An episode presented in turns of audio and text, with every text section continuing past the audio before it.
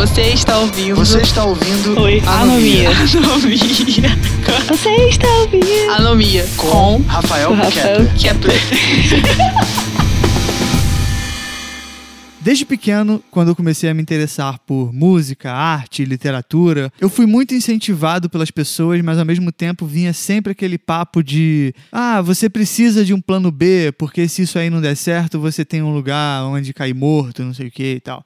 Faz uma faculdade, faz um curso, faz isso, faz aquilo. E eu sempre me incomodei com essa ideia, e quando eu mostrava esse meu, essa minha raiva, as pessoas falavam que era coisa da idade, que quando eu crescesse, eu ia amadurecer e eu ia entender, né, que a vida não é um mar de rosas, como as pessoas sempre falaram pra mim. Eu tô esperando esse momento chegar, porque eu continuo achando essa ideia de plano B. Do jeito que as pessoas falam, eu acho uma ideia meio idiota, né? Eu, eu entendo, assim, eu super acho que, por exemplo, se você quiser ser músico, você não tem que deixar de trabalhar em outras coisas e se dedicar só à música, assim, no, no sentido de emprego, de trabalho, né? Porque a arte, ela demora a te dar um retorno financeiro e pra você viver daquilo. Só que eu acho errado, e aí eu, é a minha opinião mesmo, eu acho completamente errado, tipo, o cara querer ser músico e fazer uma faculdade de medicina. Porque ele não vai conseguir dedicar o tempo dele à música. Então, como é que ele quer ser músico, sabe? Eu entendo quando você, sei lá, você tem um sonho de ser um ator ou um músico mesmo, e aí você arruma um emprego né, normal e que você pode sair do trabalho e parar de pensar no trabalho e dedicar sua música e tal. Mas quando eu vejo as pessoas falando, ah, você precisa ter uma profissão. Cara, e se, minha prof- e se eu quiser que minha profissão seja produtor musical, música, sabe? E aí? Eu tenho que ter, eu tenho que fazer, sei lá, administração só porque administração é mais certo do que música? Eu acho isso uma ideia de idiota. Eu acho que é por isso que demora muito a- até aparecer pessoas que fazem diferença artisticamente falando. É porque o resto da população tem medo, né? O resto da população fica nessa, nessa ideia de, ah, eu tenho que trabalhar para ter uma aposentadoria, eu tenho que trabalhar para isso e aquilo. Mano, todo mundo tem que trabalhar, isso é um fato, né? Mas o trabalho, ele não tem muito a ver com emprego e com é, clichês de ideias e de mentalidade, né? Eu acho muito problemático essa ideia, cara, de, de você é,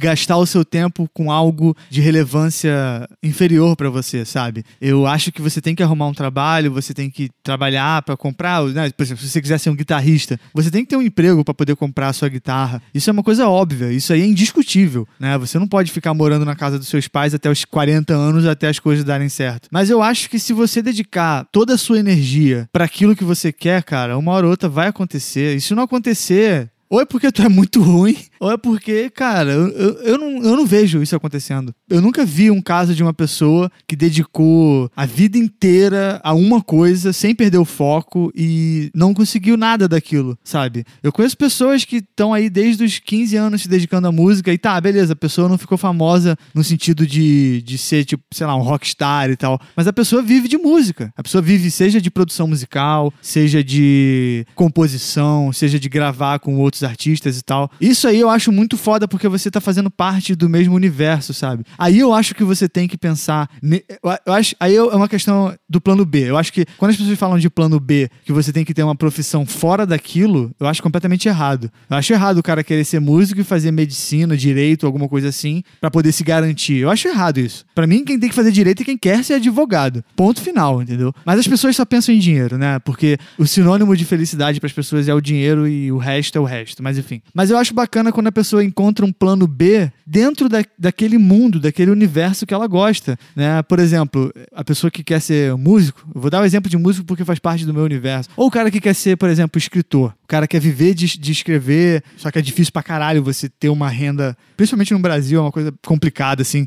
E aí o cara quer ser escritor, mas aí ele arruma um emprego numa editora, como qualquer coisa na editora, sei lá. Aí ele vai subindo e vai até chegar no cargo de. Até ele, sei lá, mano, ele pode fazer qualquer coisa dentro de uma editora que ele já tá fazendo parte de um universo, sabe? Ou, por exemplo, a gente sabe que arrumar um emprego numa editora não é algo tão fácil, né? Assim como um músico arrumar um emprego numa gravadora, até porque gravadora hoje em dia é meio indiferente, é meio. não faz diferença nenhuma no mundo. Mas assim, você arrumar um emprego, por exemplo, digamos que você tá começando agora no mercado de trabalho e você quer ser um escritor. Aí você começa trabalhando numa livraria, cara, vendendo livro, faz parte do mesmo mundo, sabe? E aí você tá ali conhecendo livros novos que tá que estão chegando ali e você tá naquele universo e você tá absorvendo coisas que o universo tá te dando. Mas assim, eu acho que tem um pouco de covardia. Eu acho que muita gente que queria viver de arte, viver de uma coisa, entre muitas aspas, uma coisa mais incerta, porque eu acho que quando você se dedica de verdade, nada é tão incerto assim. Até mesmo, por exemplo, eu vou dar um exemplo de mim, sabe? Eu fui músico, sou músico até hoje, né? Escritor e tal. E a minha vida inteira eu achava que eu ia viver de música. Ainda acho que é uma possibilidade que eu possa vir a, a fazer algo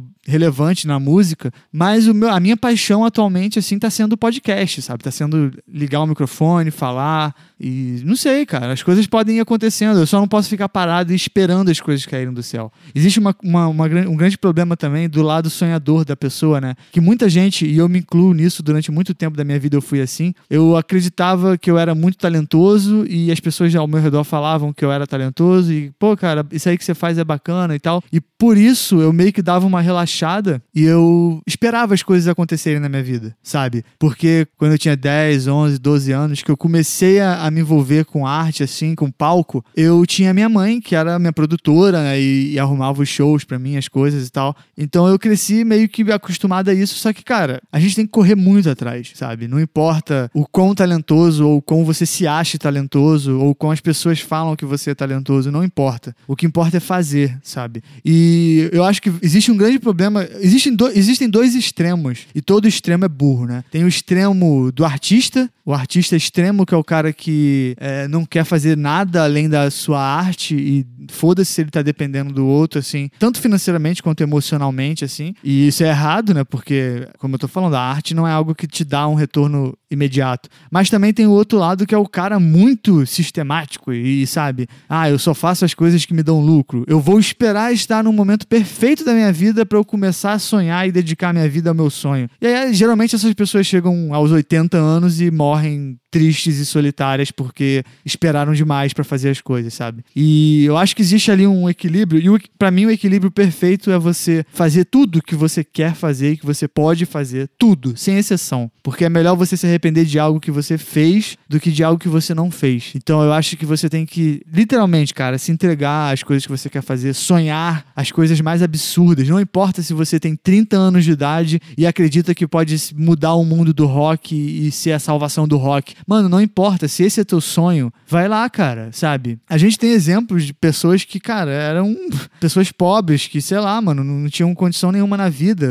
O Emicida, por exemplo, é um cara, mas o cara não parou um segundo, sabe? Eu acho que você parar e ficar olhando e julgando o outro, né? Ah, lá, aquele fulano ali é vendido. Olha o outro lá, o outro só pensa em dinheiro. Ó, o outro, só, sabe? Isso aí é um, uma atitude muito muito bizarro, eu acho muito errado. E eu acho que é só você se entregar ao seu sonho. Mas eu acho que você não pode ter os pés no chão. Mas ao mesmo tempo eu acho que você não pode voar tão alto ao ponto de se perder nas nuvens, sabe? Eu acho que, já que é para você ter um plano B, um plano que vai ser apenas financeiro, tente chegar o mais próximo daquilo que você gosta de fazer. E eu não tô falando que é fácil, o mercado de trabalho no Brasil é um caos, né? É uma merda. Mas não vá fazer faculdade de medicina se você quer ser um diretor de cinema, porque você vai ser uma pessoa frustrada e você vai ficar velho e o resumo da sua vida vai ser ter uma carteira cheia e só, sabe? Se isso para você é o suficiente, então tudo bem. Seja mais um aí que não vai fazer diferença no mundo, seja mais um aí que vai morrer e não vai deixar nenhum legado. Aí o problema já não é meu.